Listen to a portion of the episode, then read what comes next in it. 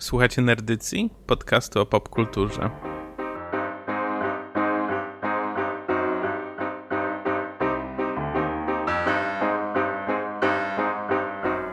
Tara-taram, tara-taram. Muzyczka. Cześć, ja nazywam się Kuba, jest ze mną jak zawsze Damian. I dzisiaj mamy taki troszeczkę nietypowy odcinek. Nowy format wprowadzamy. Kontynuujemy nasze eksperymenty, tak można powiedzieć. Wychodzimy z dzieciństwa podcastowego. Za dwa odcinki będziemy mieli pierwszy rok. Co o tym myślisz? Nice, to w ogóle nie wiedziałem o tym. Myślałem, no, jak cię zaskoczyłem. Ten, ale, no właśnie. Widzisz, bo jakoś nigdy nie jestem z tym. Nigdy, nigdy nie jestem z datami jakoś taki najlepszy. Zawsze mi to umyka. Ale dobrze, że ktoś, dobrze, że ktoś tego pilnuje. Dobrze, że ktoś tego pilnuje. No, zobaczymy, czy coś z tego wyniknie, ale y, pytanie szersze jest, ale to może, może pogadamy o tym w tym odcinku jubileuszowym, co? O jubileuszu. Tak, tak, tak. tak, tak. tak zostawmy to na e, wtedy. Czyli co, myślę, że chcielibyśmy przede wszystkim na początek podziękowania złożyć oficjalne. Pierwsze. Pierwsze, pierwsze podziękowania. W każdym razie chcieliśmy podziękować e, Michałowi za udostępnienie naszego podcastu na grupie Spoiler Master. Tu słuchamy o kinie na Facebooku.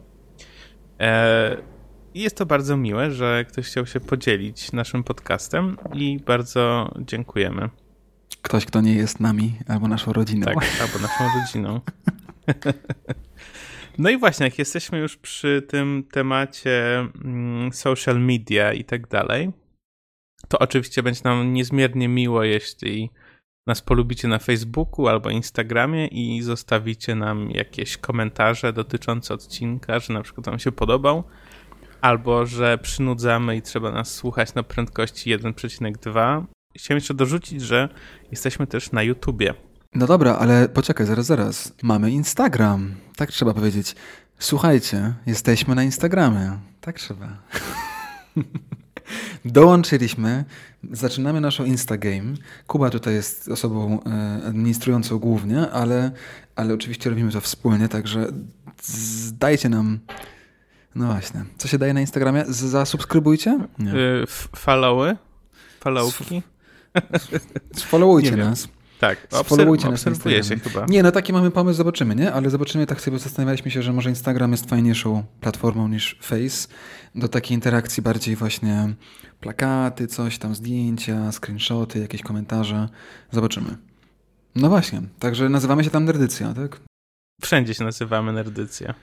Wszędzie się nazywamy. A YouTube'a mamy od samego początku. YouTube nic nowego, tak. Tylko tam...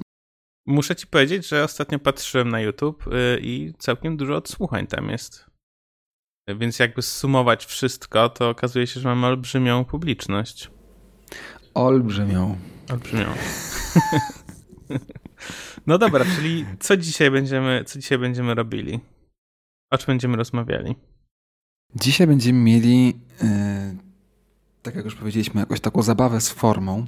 Najpierw chcieliśmy pogadać o zwiastunach, czy nie? Tak, różnych, które się pojawiły, bo yy, nie wiem jak nasi drodzy słuchacze i też nie wiem jak ty w sumie, Kuba, ale ja osobiście zawsze oglądam zwiastuny, robię to no, codziennie. Tak naprawdę sobie zawsze wchodzę, wiesz, na aplikację I M D B i patrzę, co tam nowego. Zarówno jakieś takie bardziej mainstreamowe, jak i jakieś takie różne dziwne.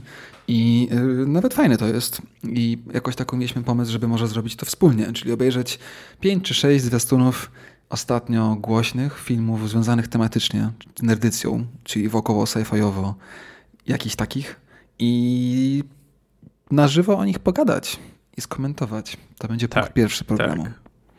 Myślę, że będzie to też karkołomne zadanie, żeby przekonwertować formę wizualną, jaką jest trailer, do formy audio, jaką jest podcast, ale postaramy się. Postaramy się to zrobić. Ja, na, żeby odpowiedzieć na twoje pytanie jeszcze, ja na przykład trailerów yy, nie oglądam. W ogóle? Yy, staram się nie oglądać zwiastunów. Yy, nie oglądam do takich filmów, które na pewno wiem, że chcę obejrzeć, bo zazwyczaj trailery strasznie dużo spoilują. Przynajmniej takie mam wrażenie, że zawsze za dużo tego filmu jest tam pokazane. Zajawki są fajne, czyli takie, wiesz, te teasery takie kilkusekundowe. No, no. A czemu, czemu nie lubisz, jak ci pokazują, co będzie w filmie? nie wiem, jakoś tak lubię, wiesz, lubię takie mieć pełne doświadczenie, mhm. nie naznaczone niczym. Tak.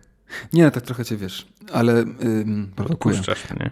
Podpuszczam cię, ale zastanawiam się, czy to jest ten moment, bo to chyba mieliśmy troszeczkę o tym dyskusję w pilocie naszym nostalgicznym, mam wrażenie, ale nie jestem pewien, no bo gdzieś tam z tym łączy się też yy, ten ogólny trend naszego dwudziestego pierwszego wieku właśnie, czyli strach przed spoilerem. Nie? I to jest coś, co wydaje mi się bardzo ciekawe, bo to jest coś, czego nie było nigdy przedtem na taką skalę yy, i też nie było to na taką skalę. No nie wiem, w sensie to, to, to, co teraz się dzieje, dochodzimy do takiego momentu, że, że wychodzi, yy, wychodzą Avengers: Endgame i yy, zwiastuny tego filmu polegają na tym, że aktorzy z filmu, z ekranu proszą yy, publiczność, żeby nikomu nie mówiła, co się w tym filmie dzieje. Wiesz, że to w ogóle jest już taka skala zaangażowania zarówno producentów filmowych, jak i aktorów, jak i w, w widzów, tak? Że masz ludzi, którzy się wkurzają na, na siebie nawzajem, jak ktoś komuś zaspoileruje. I ja, ja też się do tego zakładam, yy, zaliczam do tej, do tej grupy zdecydowanie. Nie zapomnę do dzisiaj, jak jedna koleżanka ze studiów kiedyś zaspoilerowała mi yy, jedną rzecz, która dzieje się w, w Jamesie Bondzie Skyfall, yy, która jest jakby no, jedyną rzeczą, która tam się dzieje, która jest ważna i o którą chodzi w całym filmie. Yy, no i rzeczywiście nie, nie, nie podobał mi się ten film aż tak bardzo, gdybym nie wiedział. Może, więc byłem bardzo zły. No czy chodzi ci ostatnio... o pik? Tutaj wstawimy pik, żeby nie było. Tak. No właśnie, ale to jest ciekawe, że taki, wiesz, taką uwagę, znaczy taką wagę przykładamy do tego, żeby nie wiedzieć, co się wydarzy. Jakby ta taka zaskoczenie albo ten to jest największa wartość w filmie, w jakiejś opowieści. No ale właśnie ja ostatnio trochę zaczynam się buntować przeciwko temu, wiesz?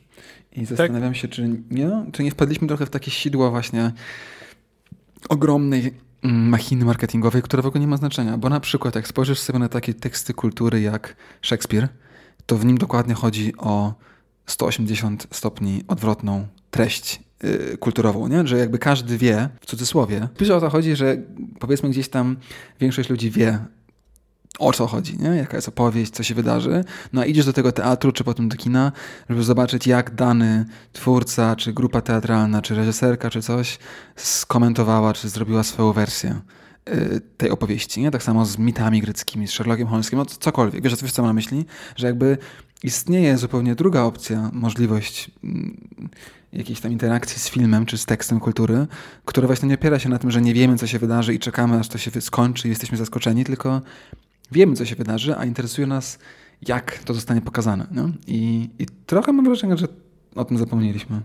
Tak, tak, zdecydowanie. I no, no, no, myślę, że to jest dobry temat na jakieś takie, wiesz, e, jakąś szerszą dyskusję. Ja w ogóle mam kilka tematów, które mogliśmy przedyskutować, bo tu się Małgosia ze mnie śmiała, że mnie przyciągnąłeś na swoją stronę, jeśli chodzi, no, no, o, o, jeśli, jeśli chodzi o kanon. I jeśli okay. chodzi o, wiesz co, e, o uniwersa i tak dalej. Tak. E, I zaczynam mieć coraz bardziej, wiesz, jasne stanowisko, że to jest po prostu strasznie konserwatywne i reakcyjne. Mm. Tak. No ale to wiesz, nie tutaj, nie, nie teraz. Tak, nie, no ale tak trochę chciałem, wiesz, słowem, słowem wprowadzenia, bo ym, no też te zwiastuny, o którym będziemy dziś rozmawiać, też gdzieś tam może można z, różny, z tych różnych punktów widzenia, no bo też tam będą jakieś te remake'i i coś tam, nie? Kolejne wersje opowieści, które znamy i tak dalej, i tak dalej. Tak, tak, tak. Yy... No i co? Mamy, no mamy ten, mamy Spooktober, tak zwany. e, czyli październik, straszny październik. E, a, I ja a w tym roku... Dlaczego ty masz taką wkrętę straszną w Halloween? Nie wiem, stary. W tym roku mam taką wkrętę w Halloween, bo stałem się po prostu jesieniarą, tylko że halloweeniarą. No, okay, okay. Naprawdę. Ale ty zawsze lubiłeś, byłem... czy nie? Nie, w ogóle nie byłem. Mm-hmm. W ogóle nie byłem. Moim zdaniem to przez tą pandemię taką, wiesz, potrzebę, potrzebę celebrowania czegoś, mm-hmm. e, co jest takie fajne. Byliśmy wczoraj w sklepie w Tigerze, robię im reklamę oczywiście do naszych tysięcy słuchaczy i ten, i kupiliśmy takie, wiesz, girlandy, girlandy nietoperze i jakieś takie świecące szkielety, okay, takie wow. fluorescencyjne i w ogóle super było. No takie dobrze, wiesz, dobrze, czyli na, takie na, co w ciemności tak. świecą. Mhm. Czyli na serio bardzo to traktujesz w tym roku, widzę. No tak, na serio, nie na serio, ale, ale wiesz, tak, będziemy tak, oglądali tak. straszne filmy i w ogóle. No dobrze, dobrze. I okay, czyli przed, yy, przed Halloween, który jest trzydziestego pierwszego, tak? Października? Yy, możliwe? No jak możesz? No to, to jesteś fanem czy nie fanem? Jestem, czy wiesz, wiecie? Takim fanem, który nie, nie zna dat. trzydziestego pierwszego jest. No, no. Tak, tak. Ale to zawsze jest trzydziestego pierwszego, to tak. się nie zmienia. No nie właśnie. Jest to ruchome święto.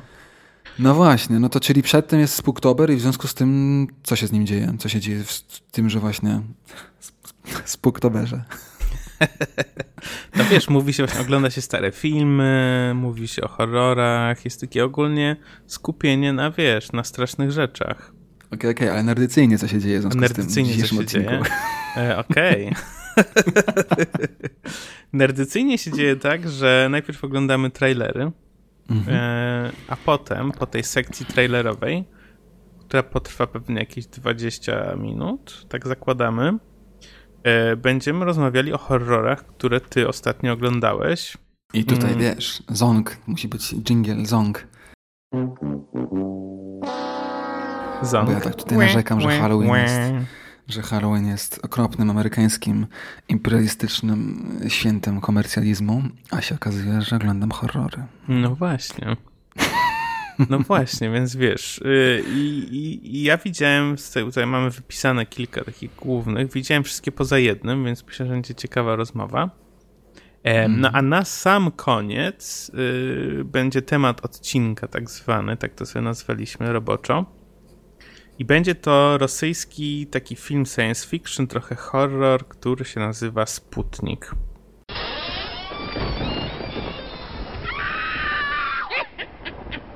Zaczynamy od Diuny. Z Diuną jest tak, że ym, ten zwiastun wyszedł pewnie miesiąc temu już, yy, a ja go ciągle nie obejrzałem, bo mieliśmy ten pomysł, żeby zrobić taki odcinek.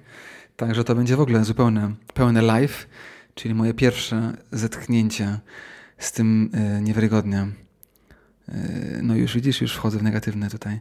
No w każdym razie z nowym filmem Denisa Villeneuve, y, Diuna.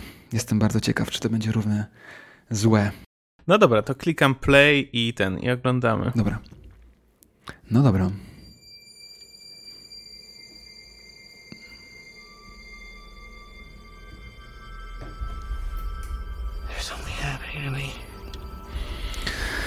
Hmm.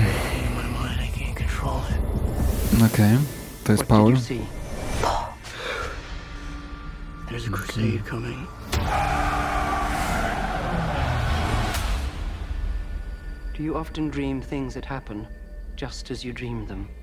No spójrz na niego. No. Mi, mi pasuje.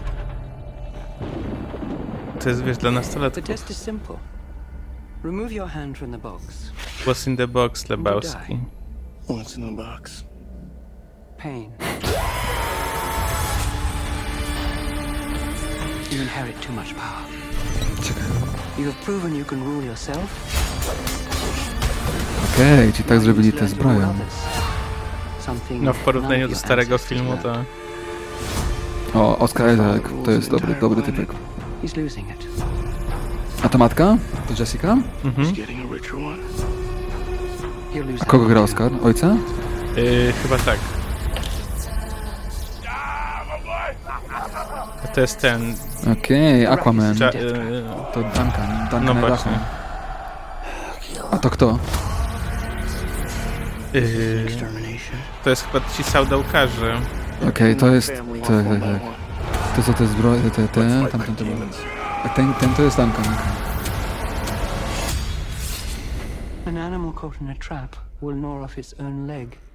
Stary, jakie to jest długi zwiastun. No, trzy minuty. Hardcore. Zendaya jest bardzo popularna ostatnio, bo też wygrała nagrodę właśnie Emmy za Euforię. To jest ta aktorka. No i tutaj jest ten copyright claim, który dostajemy. Pink Floyd.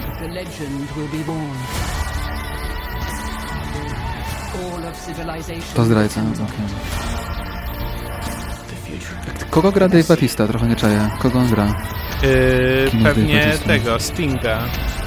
Czyli tam tego Harkonnena. głównego złola? Czy tego y, następcę nie, nie głównego barona, złola? W sensie tego... tego... Nie barona, tylko tego tak, następcę tam potencjalnego, tak? Mhm. No i teraz będzie. Big Griffin, jak wszyscy czekają. Robala nawet pokazają już? Co to wszystko pokazują? Mówię ci, że wszystko pokazują w zwiastunach.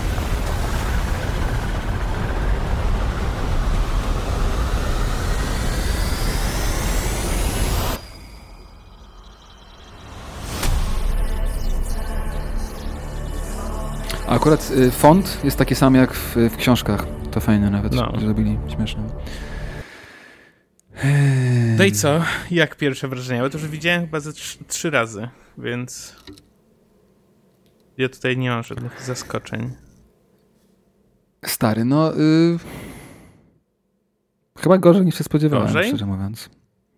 No. A miałem bardzo niskie oczekiwania, jak wiesz.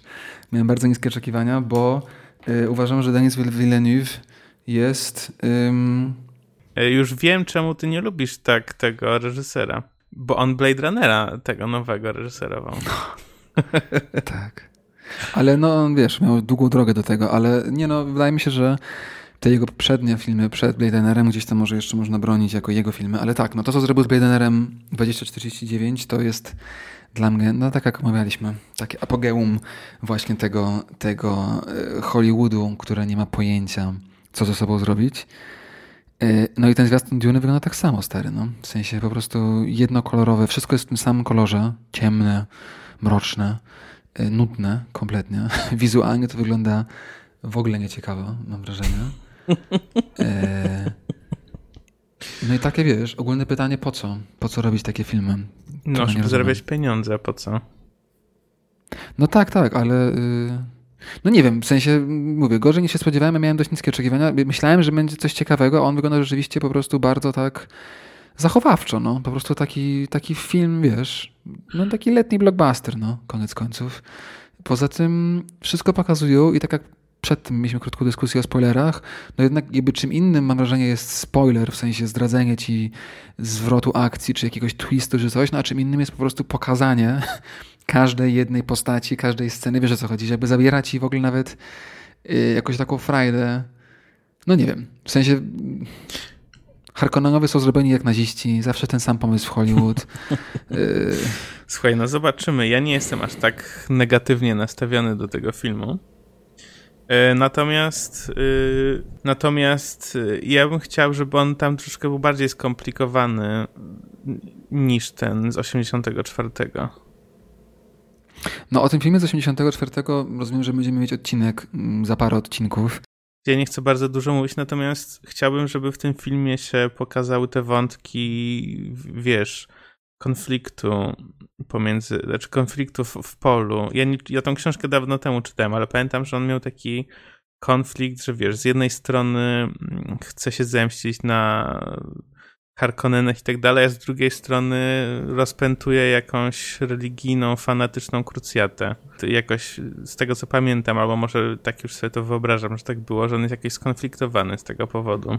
To była, to była jak dla mnie jakby jedyna, jedyny aspekt w tej książki, który gdzieś tam powiedzmy trzyma się nadal w czasie, jak czyta się jako dorosła osoba, nie? Bo tak jak już mówiliśmy, no to jest gdzieś tam jednak bardzo mocno książka, no jednak dla nastolatków i wiele rzeczy trochę nie działa już właśnie z perspektywy dorosłej, ale ten, ten konflikt wewnętrzny w nim, właśnie w Paulo Atredisie, między chęcią spowodowania dżihadu, który zmiecie wszystkich, a przerażeniem, że stanie się jakimś tam idolem wyzutym z, z, znaczenia, jest naprawdę super. I to potem w tych kolejnych książkach też jest super pokazane i z, obczajone. No i w tym zwiastunie nie widzę nic, co by wskazywało na to, że to będzie szło w tym kierunku. Mhm. No dobra, to co? Następny, lecimy. No ale poczekaj, tak? A co, a co ci się podoba? Coś, coś ci się podoba? O, Javier Bardem. Nie, nie ogarnąłem, że to jest Javier Bardem. No co ty? Nie, no dobry jest cast. W sensie aktorzy są spoko, trzeba przyznać, mhm. co? Że jest dobra plejada różnych aktorów. No a Timothée Chalamet, główny, no to jest po prostu teraz taki, wiesz... bożyszcze, jak rozumiem, yy, młodego pokolenia, więc nie ma, nie, nie nam oceniać, no. Ja lubię dobre widowisko. No właśnie, i to się do, do, do tego sprowadza, że moim zdaniem on w ogóle nie robi dobrego widowiska, no. Że, że te wszystkie, no nie wiem. To w ogóle nie wygląda ładnie, moim zdaniem. No to jest takie wszystko... Damian, jesteś cały czas zgorzkniały przez tego Blade Runnera, który nie był taki zły. I... Blade Runner. To najgorszy film. Dobra, dawaj. Lecimy z Batmanem.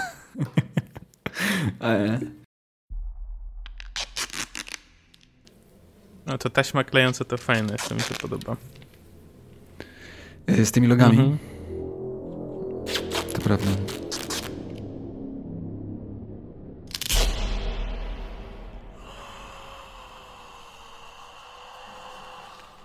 Kogo on tam skleił?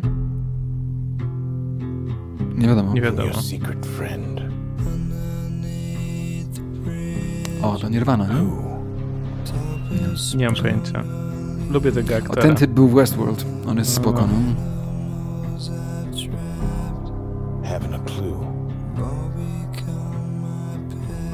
Play a game, just me and you. Any of this mean anything to you?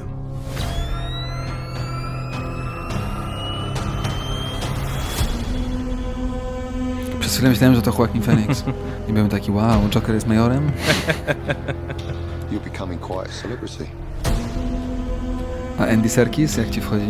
Jako aktor w ogóle? Lubię. No, no. Ja też, jest fajny. Myślę, że jest fajny pomysł na Alfreda. Takiego bardziej zwariowanego. Tak, tak, tak. If you are justice, please do not lie. Catwoman. To Zoe Kravitz. Catwoman będzie? O, to tak, no, córka Leniego Krawica. The hell are you supposed to be?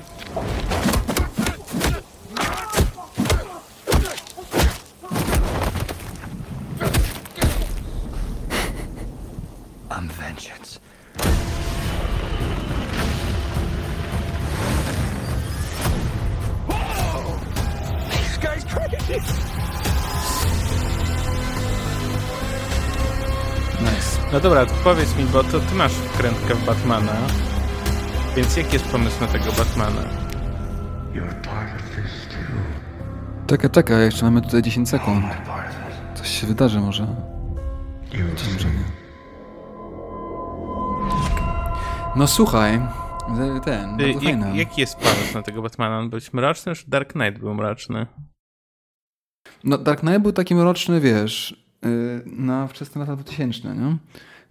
A to ma być chyba taki mroczny, pomrocz, pom, pomroczniejszy mroczny, no. W sensie to jest taki pomysł, że w sensie, z tego co rozumiem to jako, jako tak zwany source base, czyli na czym to bazuje, no to jest te wszystkie, wiesz, opowieści Batman Year One, nie? Year Zero, Year, year Two, czyli jakby Batman tuż po, po początku byciu, staniem się Batmanem, Bruce Wayne, mhm. po początku swojej kariery, czyli trochę jak w tej trylogii Nolana, tylko że tam to było dużo szybciej, na trzy filmy rozpisane coś tam, nie? A tutaj chyba jest taki pomysł, żeby to tak bardzo mocno zeksplorować. No i tak jak wszystko teraz, no, oni robią, że, że nie ma dobrych, nie ma złych, w sumie wszyscy są tylko odcieniami zła, coś tam. Tak, wiesz.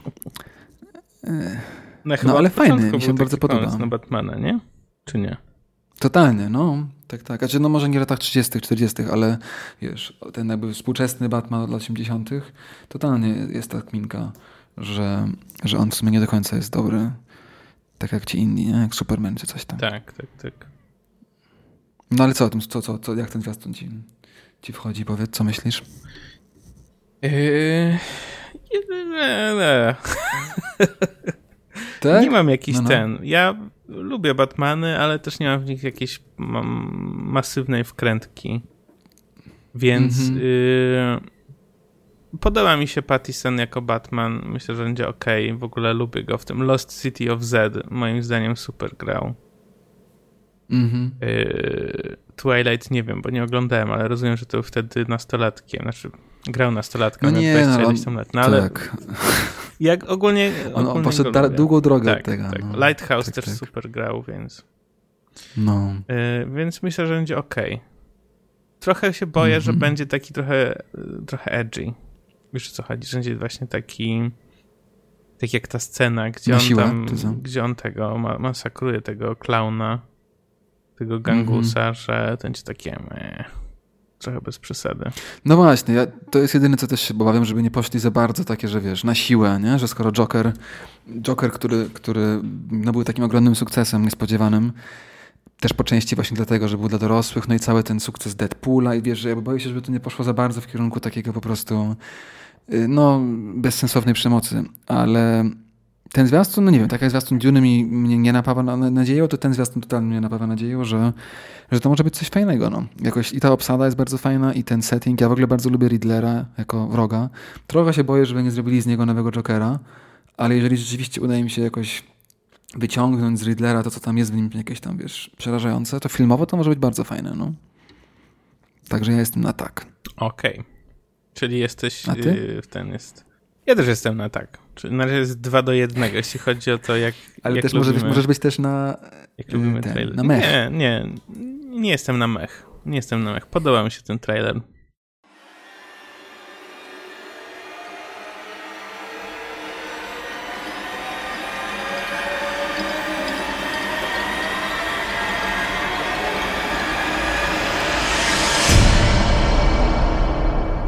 Ciekaw jestem, przyszły ja, bo ja ten edytował, jak w końcu zdecydowaliśmy się rozwiązać ten segment ze zwiastunami. A teraz jesteśmy w segmencie o uroczym tytule Damian ogląda horrory, a ja z nim o tym rozmawiam. I co? Powiedz nam, bo rozumiem, że takie klasy, znaczy modern classics, jak to się ostatnio padło, modern classics, czyli um, jakieś takie duże, głośne tytuły, które nawet trafiały do publiczności właśnie takiej nie, nie, nie, nie typowo horrorowej, tylko raczej do szerszych publiczności. Tak, no głównie pandemia, nie? Że jakoś mi się tak stało w tej pandemii, że i to nie tylko mi, tylko i mi, i mojej partnerce jakoś nas, naszło nas na początku kwietnia czy coś takiego, totalna chęć na oglądanie horrorów i jakby ani ja, ani ona nie jesteśmy fanami horrorów. Mm. Ja to może jeszcze mniej, w sensie naprawdę, naprawdę nie lubię horrorów. Yy, nie lubiłem. I coś mnie naszło też po części dzięki naszemu oczywiście tutaj yy, niedoścignonemu wzorcowi podcastowemu, czyli Erykowi Molińskiemu z podcastu Imaginary Worlds, który miał parę odcinków takich właśnie wokół horrorów, które mi dość dużo pokazały, wiesz, w jakim błędzie byłem.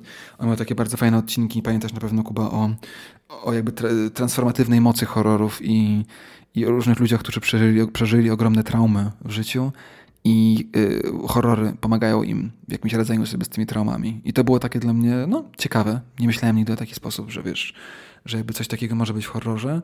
No a potem w ogóle dużo sobie poczytałem, że rzeczywiście te horrory są ciekawsze niż nie. No i zaczęło się od Get Out. Get Out um, mhm. Jordana Peele. Ale to już tak z rok czy dwa lata temu właśnie, jak wyszedł. Byłem pod ogromnym wrażeniem, ogromnym wrażeniem, że da się właśnie wykorzystać gatunek, który wydawało mi się, że jest bardzo zamknięty i już zużyty i wyzuty z nowej treści w tak radykalnie nowoczesny sposób i wiesz, użyć formy właśnie horroru, żeby tak jak w przypadku Get Out mówić o bardzo realnych problemach rasizmu w amerykańskim społeczeństwie. I no to tak, było no niesamowite. Tak, no to właśnie wiesz, dzięki temu, że dopuszcza się inne perspektywy, inne głosy do, do tego, to ten film tak ciekawie, ciekawie zabrzmiał. W sensie, że miał możliwość zrobienia tego filmu? No, czy co? Że to nie jest, wiesz, kolejny biały reżyser, który kręci film dla konkretnej publiczności, tak, tak, tak. Tylko właśnie, że jakiś, wiesz, świeży głos. Tak. Tak, tak, tak. No i właśnie w tym roku jakoś nas naszło pandemicznie na te horrory i głównie tak jak mówisz, no modern classics, czyli takie wiesz, filmy, które były dobrze oceniane na festiwalach i tak dalej i sobie obejrzeliśmy pięć czy sześć i różnie, ale generalnie fajnie. Także yy, dajesz, pogadajmy o nich. Spoko, no to strzelę z ten, z dużej armaty, z grubej rury i zacznijmy od The Witch. Mm. Um, New England Folktale chyba jest podtytuł. I to jest film, który na mnie zrobił olbrzymie wrażenie i oglądałem go dwa razy. Mm-hmm. Pierwszy raz jak go oglądałem, to po prostu non-stop siedziałem z telefonem, w sensie z twarzą w telefonie, bo takie napięcie czułem, że nie byłem w stanie go oglądać. Mm-hmm. Bo nie wiem, czy ty też miałeś takie wrażenie, ale dla mnie ten film jakby tam tak naprawdę nie ma nic strasznego, nie, nie ma takich jumpscarów i nic, ale cały czas mnie trzymał tak w napięciu i wiesz... Tak, no The Witch na pewno z tych wszystkich filmów mm, może powiedzmy, o których będziemy mówić. Tak, będziemy mówić o The Witch, będziemy tak. mówić o Midsommar, Us, The Lighthouse i The Invisible Man. I z tych... Którego ja nie widziałem. A, okej, okay, nice. No to pogadamy też o tym, yy, jak tam. I yy, z tych pięciu filmów właśnie The Witch był chyba pierwszym. Yy, no i tak, tak, The Witch był super. Yy, I nie jest tak, że jakby lubię jumpscary. Jakby nadal ich nie lubię i nie lubię takiego formatu horrorów i nie lubię też formatu horrorów typu, wiesz, seria filmów o, o pile czy coś takiego na zasadzie, że cięcie nóg i krew, wiesz o co chodzi. Takie rzeczy w ogóle mnie nie mam wkręty. Ale właśnie to, co było w tym The Witch, niesamowite i bardzo mi się to podobało. Naprawdę super to było. To była y, sugestia, no? Że jakby zostało nam zasugerowane na samym początku, że y, i oczywiście będą spoilery, więc no, y, że, że jest jakaś czarownica, która pożera te dzieci i zostaje nam pokazane coś, co jest gdzieś tam, nie, związane i potem cały film nic o tym już nie ma, ale masz sugestie i masz to oczekiwanie, że coś się wydarzy. I to było tak, no, ja siedziałem na na rogu sofy po prostu w stresie. Totalnie. Tak, totalnie. tak. No a wiesz, on jej nie ma niby, ale cały czas jest z nami, bo cały czas jakby jej oddziaływanie na tą rodzinę i na różne rzeczy się tam pojawia. Tak, no tylko, że nie ma jej, nie? W sensie wydaje mi się, że koniec końców nie ma żadnej witch, tylko jest ten, ten kozioł i tak dalej i jakby trochę chodzi. Nie wiem, to mi się spodobało, że tam bardziej chodziło o, to, o te takie hardkorowe relacje rodzinne, pełną kontrolę, wiesz, tych wczesnych imigrantów z Anglii do, do Ameryki i jakby to było super pokazane i w tym wszystkim właśnie jak oni sobie radzą, wiesz, że jakby tłumaczą sobie różne rzeczy tym, że jest właśnie jakaś czarownica i to, czy jej jest, czy jej nie ma, gdzieś koniec końców nie ma w ogóle znaczenia tak naprawdę, nie? Tylko chodzi o, o jakąś tam eksplorację yy, dorastania, nie? I tej kobiecości, męskości, no nie wiem, to było jakby dużo głębsze i ciekawsze niż naprawdę mnóstwo filmów tak zwanych, wiesz, ambitnych. yy, Tak, tak. No ja trochę bardziej literalnie mm-hmm. jednak ten film jakoś odebrałem, yy, co nie zmienia faktu, że i tak był super. Nie, ale był super i, ym, i w związku z tym też ten drugi film, bo to ten sam człowiek The Lighthouse zrobił. Tak, tak. Lighthouse. Co o tym myślisz? Jak, jak to wobec tego? Yy, rozumiem, czyli że oglądałeś The Lighthouse pewnie z dużym oczekiwaniem, czy jak? Yy, nie, nawet nie, szczerze mówiąc, bo dopiero po fakcie jakoś się zorientowałem, że to okay. jest ten sam ten. Mm-hmm. Natomiast Lighthouse, no tak jak mówiłem, Pattinson, ja go całkiem lubię, no i Willem Dafoe, też bardzo dobry aktor. Mm-hmm. I Lighthouse był o wiele bardziej, mi się wydaje, troszeczkę pretensjonalny. Mm-hmm. I trochę bardziej taki artsy, wiesz o co tak. chodzi.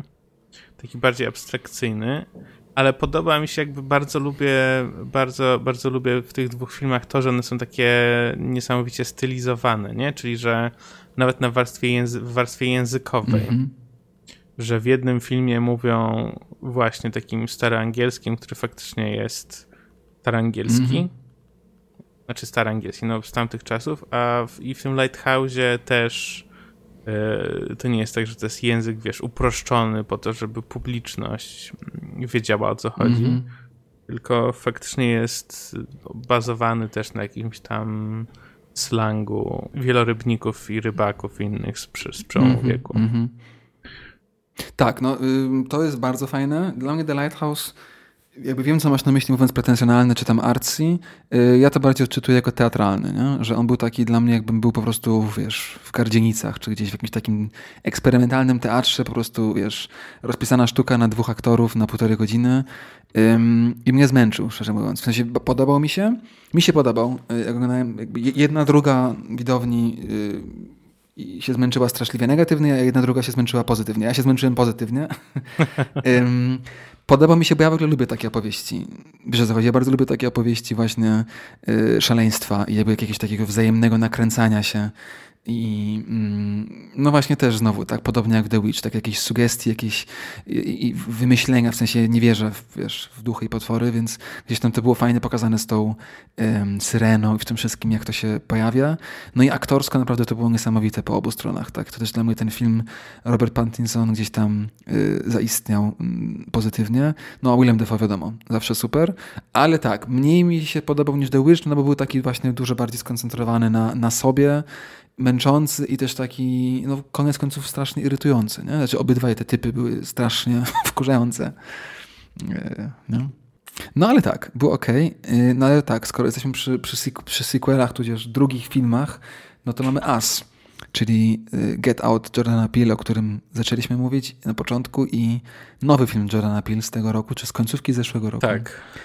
Us. Y- Us, które było moim zdaniem gorsze na pewno niż Get Out. Tak. Dlaczego? Myślę, że Get Out był, tak jak mówiłeś, taki super świeży i super zmienił dużo tak naprawdę w, w, w tym gatunku, nie? Mm-hmm. I też myślę, że jakiś tam super wielowarstwowy. Natomiast As wydawało mi się po prostu horrorem, który jest jakby... No nie jest po prostu horrorem nakręconym przez czarnego reżysera, tak? Jakby on tutaj nie ma jakichś bardzo wielkich ambicji. Yy, w sensie komentowania rasizmu w Stanach, czy co masz na myśli teraz jako ambicje? Tak. No takie nie, no bo tam, znaczy, był, też jakby zgadzam się z tobą, że Get Out był na pewno świeższy i ciekawszy pod tym względem. As yy, mnie trochę zaskoczył w tym, że nie spodziewałem się, że w ogóle, że to będzie taki pomysł na... No koniec końców jakiś taki, wiesz, własne uniwersum, nie? Że mamy tych, tych replikantów, czy tam oni się nazywali, nie pamiętam jak, ale ten pomysł, że masz ludzi na ziemią i pod ziemią, którzy się tam wymieniają, wiesz, że to trochę tak szło dla mnie w kierunku, wiesz, że może być jeszcze pięć sequeli i wiesz, o co chodzi, takie bardziej takie mhm. world building i coś tam. To trochę się zgubiłem w tym. W sensie miałem wrażenie, że ten film sam się trochę w tym gubi. Że był przerażający, miał dobre sceny, szczególnie w ogóle pierwszy akt był bardzo fajny. Mm.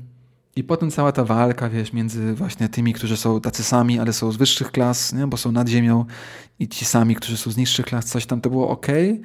Ale tak, no zgodzę się z tobą, że był gorszy od Get Out. Ale nadal jako film był fajny i generalnie Jordan Peele... Tak, tak, zdecydowanie. No ty masz teraz wkrętę w ten Lovecraft County, nie? A to jest też jego produkcja. Um...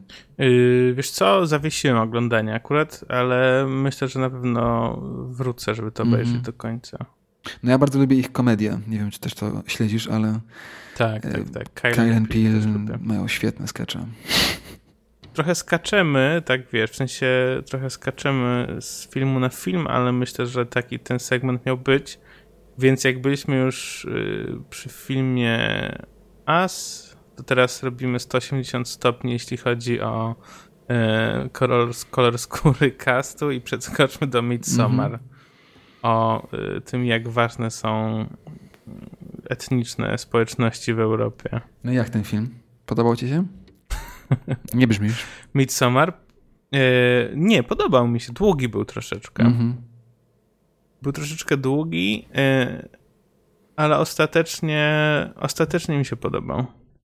Mi się bardzo podobał pomysł na to właśnie, że, że no tak jak mówisz, tak, czyli ten pomysł, znaczy ja w ogóle lubię bardzo, mam wkrętę w tak zwane sekty i opowieści o takich różnych, wiesz, zwariowanych grupach religijnych, więc to było fajne i jakby zrobienie, i ten pomysł na to, żeby właśnie opowiedzieć w takiej totalnie hermetycznej, jakiejś takiej zupełnie dziwnej, ale też zarazem bardzo znormalizowanej grupie religijnej w Szwecji, mm, taką opowieść przerażająco horrorową jakoś tam, to było fajne. Ale tak, no u nas też podobnie, no połowa publiczności zasnęła, ja dotrwałem, ym, no ale on w ogóle nie był straszny, w sensie to w ogóle nie był horror dla mnie, to była jakaś taka, nie wiem, on był dziwny, miałem wrażenie, że on nie wiedział, czym chce być, że był zarazem, trochę był czarną komedią, czasem próbował być horrorem, czasem próbował być jakąś taką moralizatorską opowieścią, końcówka była strasznie słaba yy, i dla mnie w ogóle pierwsze pół godziny było zbędne, w sensie to, że to właśnie tam jest ta cała, wiesz, ten pożar, coś tam, to w ogóle po tym nie miało to nic wspólnego, wiesz o co chodzi? Także trochę miałem coś takiego, że wolałbym... No właśnie mi się wydaje, że totalnie, totalnie, no. To jakby bez tego ten film nie miałby sensu. No powiedz. Nie no, bo dla mnie to ten film jest, wiesz, taką opowieścią o tej dziewczynie, która przeżywa tą traumę, i tak naprawdę ten nowoczesny świat, w którym, wiesz, te relacje w ogóle są płytkie albo nie istnieją i są takie, no powierzchowne, tak jak ten chłopak, który jest z nią, ale tak naprawdę tylko dlatego, że nie chce jej rzucić, bo właśnie straciła rodziców, coś tam... I że ona przez to tak gładko wchodzi w ten taki świat tradycyjnych relacji, gdzie tak naprawdę nie, nie żyjesz, jakby nie jesteś jednostką taką nowoczesno-liberalną, tylko jesteś jakby jednostką, która funkcjonuje w jakimś tam kontekście tej malutkiej wioski. No jasne, ale to wszystko mogli nam powiedzieć. O to mi tylko chodzi, że jakby nie było potrzeby no. robić nam półgodzinnej, bo to naprawdę trwało dwadzieścia siedem minut, pamiętam, zanim w ogóle dochodzimy do tej Szwecji, że jakby nie było potrzeby pokazywać nam tego wszystkiego i robić z tego, wiesz, takich właśnie scen hardkorowych, płaszcz, coś tam, tylko mogło się po prostu zacząć od tego, że dojeżdżają do tej Szwecji i w dialogu, z dialogu by wyniknęło i jako widz, który nie jest kompletnym idiotą, też bym szczaił, że tam coś się wydarzyło, wiesz, dram, jakby ten dramat można było opowiedzieć, a nie go nie pokazywać i przez to byłby krótszy. Po prostu miałem problem z tym, że miałem wrażenie, że ten film chciał za dużo naraz. No. I gdyby mm-hmm. właśnie był pół godziny krótszy, nie dwie, dwie i pół godziny, tylko wiesz, niecałe dwie godziny i skupił się na tym, czym jest, to byłby moim zdaniem dużo lepszy. No. Także miałem trochę wyższe oczekiwania yy, niż ten film po tym, yy, jakby niż jaki był. No i się zawiodłem, szczerze mówiąc. No a potem się jeszcze bardziej zawiodłem, bo yy, się okazało, że on w ogóle nie jest w Szwecji nakręcony. I to mnie bardzo wkurzyło mnie to. W sensie mam dobrego kumpla ze Szwecji i jakby myślałem, że to będzie, wiesz, że przynajmniej sobie pooglądam fajne scenki w Szwecji, a to stary cały film jest nakręcony na Węgrzech. Więc to w ogóle jakieś a, dziwne. Bardzo. Pewnie tańsza produkcja. Tak, tam mają te, wiesz, podatki e... dla filmowców. Ja ten, ja, ja tego filmu też jakoś bardzo wysoko nie oceniam, nie to, że go bronię, dlatego, że mi się super podobał. Mm-hmm. Na pewno był gorszy niż Witch i Lighthouse i pewnie nawet Us. No a to jest też drugi film, czyli mamy w ogóle dzisiaj dużo drugich filmów pierwszych reżyserów, bo jego pierwszym był Hereditary. To widziałeś pewnie? O, Hereditary widziałem i to jest zajebisty. No dobra, to może to sobie obejrzymy. Jeśli ktokolwiek ma obejrzeć jakiś film na Halloween, to jest Hereditary. Ale... Jest naprawdę... Creepy. No bo ja na przykład, ja też, jeśli już tak narzekamy i się autujemy dzisiaj, ja na przykład strasznie nie mam wkręty w takie opowieści właśnie. Rodzina przeprowadza się do, yy, wiesz, rodzina z klasy średniej, biała, młoda, pełna sukcesów, przeprowadza się do domu, którym jest nawiedzony, bo jakby takich filmów jest milion, mam wrażenie i nie wiem. Ten, ten dla mnie tak brzmiał. Ale to nie jest taka rodzina. Nie, nie wiem, ale właśnie pytam cię, czy to jest tego typu, bo to jest, rozumiem, cały podgatunek, nie? W horrorze nie, tego nie, typu filmów. Jest, typu... Tak, tak, tak. Nie, to, to nie jest taki klasyczny film, że wiesz, że się młoda rodzina mm-hmm. przeprowadza do jakiegoś domu nowego, on jest nawiedzony. To zupełnie o czym innym jest opowieść. Natomiast my, to jest jeden z najlepszych horrorów, jakie widziałem okay. ostatnio. Ale, okay. no to jest, wiesz, dużo osób w ogóle też uważa, że to jest jeden z najlepszych horrorów ostatnio, mm-hmm. które wyszły. Okej, okay, nice. No dobra, Kuba, to tak dzisiaj mamy taki troszeczkę yy, po części bieg sztafetowy, po części maraton, a po części sprint, yy, czyli generalnie olimpijsko dzisiaj sobie, lekkoatletycznie yy, poczynamy. Mam, rozumiem, że chodzi ci o jakby yy, tempo dzisiejszego odcinka i, i segmenty. Tempo, różne. Ilość i segmenty, ale dochodzimy do końca, bo yy, film się pojawił, tak. który chyba ode mnie wyszedł. Czy to ty zaproponowałeś? Kto go zaproponował? Nie, ty go zaproponowałeś. Powiedziałeś, że pojawił się na twoim radarze. Jest cie- ciekaw jesteś, że masz go jakby do obejrzenia. Ja powiedziałem, hmm, brzmi super, może też go sobie obejrzę. I obejrzałem go i powiedziałem ci, Damian, musisz go koniecznie obejrzeć i będziemy o nim rozmawiali w podcaście. No właśnie, i to jest film Sputnik, rosyjski film, wypuszczony w tym roku, w dwa tysiące dwudziestym. Ym, reżysera, którego to też jest film debiut, Egor Abramenko się nazywa, pierwszy jego film. Ym, I chyba też pierwszy rosyjski film horror sci-fi, który widzę? Tak bym... Chyba? Nie wiem. Tak, no Stalker jeszcze, ale... Okej, okay, no to, ale to w każdym pierwszy jakby współczesny, nie? Powiedzmy jakby no, nowy tak, tak, tak. rosyjski film horror sci-fi. No i tak, pojawił mi się... Nie sowiecki. Tak, pojawił mi się gdzieś na radarze. Um, widziałem plakat i część zwiastuna i pomyślałem sobie, czemu nie? No i obejrzeliśmy. No i właśnie tak. Jestem ciekaw, jak tam. Jak ci on? No to zacznijmy od tego. Czy ci się podobał, czy nie? Ja od razu powiem, że podobał mi się połowicznie. Mm-hmm. To znaczy pierwsza połowa mi się podobała, druga natomiast mi się nie podobała. Mm-hmm. No ja też, ale może nie horyzontalnie, tylko wertykalnie, albo na odwrót. W sensie Wertyka. Część mi się podobała. Druga połowa ci się podobała? Nie, nie, w sensie nie czasowym. W sensie nie, że wiesz, pierwsza połowa filmu okay. i druga połowa, tylko jakby część rzeczy, która tam się działa, mi się podobała, część nie. Nie, no to wiadomo, część była problematyczna. Tak. Yy, no ale tak, to nie wiem. Nie wiem, jak, jak chcesz go omawiać. No to zróbmy tak. Yy, Dwa słowa dla ludzi, którzy go nie widzieli. Jest to film, który dzieje się we współczesnej... Yy, nie, co ja mówię. Dzieje się w latach osiemdziesiątych. To jest fajne. Widzisz, już pomyliłem. Tak. W tysiąc dziewięćset osiemdziesiątym trzecim tak, tak, roku w Rosji, w Związku Radzieckim, yy, nie w Rosji, tylko w Kazachstanie w ogóle, jeszcze radzieckim. I yy, myślę, że dałoby się go może najłatwiej opisać jakąś taką wariację, inspirację na temat Aliena, Arrival i paru innych Troszkę filmów? miałem takie, miałem takie vibe'y właśnie arrivalowe tak. na początku szczególnie i to mi się podobało. Mm-hmm. E, troszkę alienowe, tak, coś takiego. No i w każdym razie yy, co? Jest tak, że, Amery- że, że ra- amerykański, że, że radziecki, radziecki zespół kosmonautów dwóch ma wracać z misji yy, na Ziemię i nagle coś pojawia się na ich kapsule. I e, tylko jeden z nich przeżywa i trafia pod obserwację. Tak. No i właśnie tutaj oczywiście te wajby alienowe, czyli ten, który pojawia się na obserwacji. E, I znowu, spoiler alert, jakby nie będziemy omawiać tego filmu. No tak, wiadomo, że nie są spoilery. Tak. No i to mi się podobało, czyli ten pomysł na to, że, że jeden z nich przeżywa, dlatego że go- gości w nim, y, no właśnie pytanie, tak, o to cały film chodzi, jako pasożyt, czy jako symbiot, y, przybysz z kosmosu, alien, jakiś taki stwór. Mm. To mi się podobało. Jakby cały ten, ten fragment i to wiadomo, jasna inspiracja serią filmów o alienie, coś tam, ale to mi się podobało, że jakby masz taką rozkminkę, że ym, to nie zawsze musi być tak, że ten zły alien wchodzi w człowieka i go wykorzystuje, tylko tak jak tutaj było, nie? Że to było w pełni świadome gdzieś tam koniec końców. Tak, i jakieś tam symbiotyczna tak, relacja. symbiotyczna relacja, że ten kosmonauta radziecki z różnych powodów jakby cieszy się, że ten stwór w nim żyje, też to wykorzystuje, dają mu jakąś tam siłę. No i to, co tam było pokazane, to to, że nocą ten alien, potwór obcy wychodzi z niego yy, i zabija, czy jakby pożera yy, innych ludzi i głównie jakby żywi się ich strachem. No i to był taki, taki pomysł gdzieś tam. Yy, to mi się podobało. W sensie jakby to było coś, co wydawało mi się ciekawe i fajne. Yy, na ile to mi się podobało, że to było potem ta próba, wiesz, psychoanalizy, no to takie już było...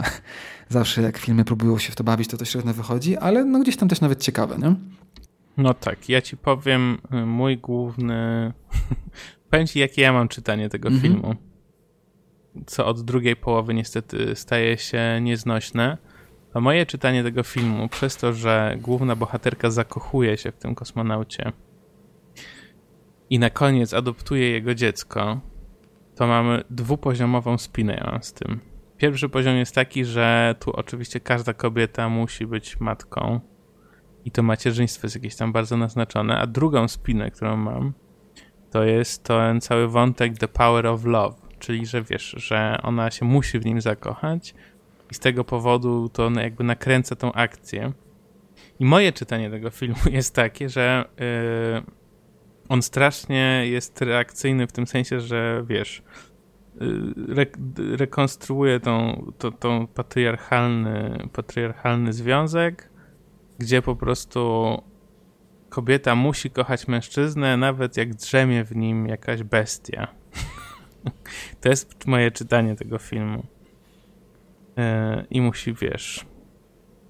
starać się go akceptować. Tak, no bo nawet jeszcze bardziej, tak, że dzięki tym, że to jakby staje się jakąś tam atrakcją, tak, że ten mężczyzna jest właśnie tym, tą tak. bestią, w związku z tym wiadomo, że ta uległa kobieta się w nim zakochuje, no bo ma właśnie, nie, ta relacja miłosna bazująca na jakiejś tam agresji, coś tam, coś tam, nie? Yy, to jest problematyczne. Tak, i ona jest rzeczywiście taka fejkowo... fejkowo taką niezależną kobietą. Tak, tak, nie, to jest problematyczne. W ogóle ta relacja między nimi była słaba i yy, no w pełni się z tobą zgadzam. Yy, ja miałem trochę inne czytanie i dlatego się gdzieś tam też w, do końca filmu nawet wkręciłem. W sensie nie było tak, że się gdzieś tam wyłączyłem, tylko byłem taki nawet, jestem ciekaw... Nie, ja też, ja też oglądałem, natomiast... Wiesz, w tym kierunku to pójdzie, bo no, była taka sugestia przynajmniej. Trochę potem ona zniknęła, więc się zawiodłem. Ale przez pewien czas była trochę taka sugestia, że tak jakby ten film trochę opowiadał o, wiesz, yy, o, o dziedzictwie Związku Radzieckiego. I to było coś, co mi się wydawało ciekawe, nie? Czyli znowu forma horror sci-fi, a gdzieś tam miałem przez chwilę nadzieję, że to będzie o tym, tak? Że ten kosmonauta jest, non stop podkreśla, że jest, tą, że jest tym bohaterem Związku Radzieckiego, tak? Tym wytworzonym herosem, no ale zarazem jest gdzieś tam upadły, jakkolwiek, tak? I możemy się z tym zgadzać czy nie, ale jakby jego definicja jest taka, że jest upadły, no bo tam olał swojego syna, coś tam i to jest słabe, ale tak już czysto symbolicznie, nie? Jeżeli byśmy chcieli być bardzo mili do tego filmu, no to miałem nawet takie, że to nawet całkiem śmieszne, tak? Że taki pomysł, że mamy yy, jakby wszystko to, co jest dobre o Związku Radzieckim, spersonifikowane w tym kosmonaucie, no ale mamy też tę podświadomość, która jest tym wszystkim, co jest złe, tak? Czyli to ukryte gdzieś tam w sobie, yy, schowane, przemilczane, horrory różne, tragedie, no i one się uzewnętrzniają w postaci tego potwora. I jakby to wszystko dzieje się w tych latach osiemdziesiątych, coś tam, wiesz o co chodzi, że miałem nadzieję, że może to będzie w tym kierunku szło, że coś ciekawszego nam powie jako komentarz o, no właśnie, nie wiem, radzeniu sobie z przeszłością, czy dochodzeniu do pewnego rodzaju yy, konkluzji, tak, z przeszłością w kontekście dzisiejszej Rosji, czy dzisiejszego Kazachstanu, czy Związku Radzieckiego, no nie wiem. Myślałem, że to będzie szło bardziej w tym kierunku, a nie poszło. No, wiesz... Tak jak mi wysłałeś tego screena, że oglądasz ten film, przynajmniej zdjęcie, to na samym początku jest wielka informacja, że przez kogo jest finansowany ten film, więc po samym tym, czyli że przez Rosyjskie Ministerstwo Kultury. Tak. Nie spodziewałem się e, zbyt dużo no, i też nie podchodziłem do tego filmu, wiesz, z takim... Są dobre filmy, no, Rosja, to... jest naprawdę dużo dobrych filmów. Lewiatan na przykład, no w każdym razie, wiesz... Mm, zmarnowana szansa, no. Nie mówię, że nie ma dobrych filmów, natomiast wydaje mi się, że e, jak wykłada państwo hajs na film, to jednak on nie będzie nigdy jakiś tam nie po linii. No, tak samo wyobrażam sobie, że jednak Polskie Ministerstwo Kultury nie będzie współfinansowało, nie wiem, filmu o jakiegoś queerowego filmu albo filmu, który się nie zgadza z, wiesz, z I P N-owską wizją historii. No teraz na pewno nie, ale finansowało w przyszłości, nie? Zależy no, od... Kiedyś tak. Może tak. No nie wiem, wiadomo, że jakby tak, ale nadal miałem nadzieję, no pomimo wszystko, wiesz, gdzieś tam, może nie widzę tego tak radykalnie jak ty, ale miałem nadzieję, że to może gdzieś tam w tym kierunku pójdzie i miałem wrażenie, że trochę mhm. sugerował czasem przez to, wiesz, a nie było tak. No koniec końców mieliśmy opowieść po prostu o facecie, który ma problem sam z sobą i ten problem realizuje właśnie w tych aktach przemocy. No i też końcówka, zgadzam się z tobą, była dziwna. No trochę to się nie trzymało kupy, co? To, że ten potwór nagle ginie, potem nie ginie, potem ginie po prostu off-screen i tak dalej, i tak dalej, no. Ale fajna atmosfera, w sensie na plus. Uważam, że bardzo fajny setting. Dobrzy aktorzy, w ogóle dobrze był zrobiony. Um, No także jakby nie jestem w takich zachwytach jak w naszym poprzednim filmie krótkosłowym, czyli Platforma, który bardzo pozytywnie nas chyba obu, obu zaskoczył. Ten może bardziej negatywny, ale generalnie nie, nie żałuję. No. Myślę, że to było gdzieś tam nawet ciekawe coś takiego obejrzeć. No dobra, czyli co, doszliśmy do końca dzisiejszego odcinka. Dajcie nam znać, czy odpowiada wam ten format, e, czyli taki troszkę luźniejszy, troszkę krócej o tym konkretnym temacie odcinka tak zwanym. I co? Chyba się żegnamy z wami, bo czy chcesz jakąś rekomendację z- zrobić? Nie no, dzisiaj odcinek tak zwany specjalny, bez rekomendacji. Tak, to może zróbmy tak, że hmm, Hereditary, żeby sobie każdy obejrzał. O, to jest pomysł. Czyli nie robimy rekomendacji ogólnych, robimy rekomendacje wzajemne. Ty mi rekomendujesz Hereditary, wzajemne. E, no. A ja ci zarekomenduję kanał na YouTubie, który nazywa się J Rose jedenaście. Dziękuję, że słuchaliście i co, do, do, do widzenia w następnym odcinku. Dzięki, trzymaj się Kuba, trzymajcie się i yy, będziemy w kontakcie. Na następny odcinek Halloweenowy.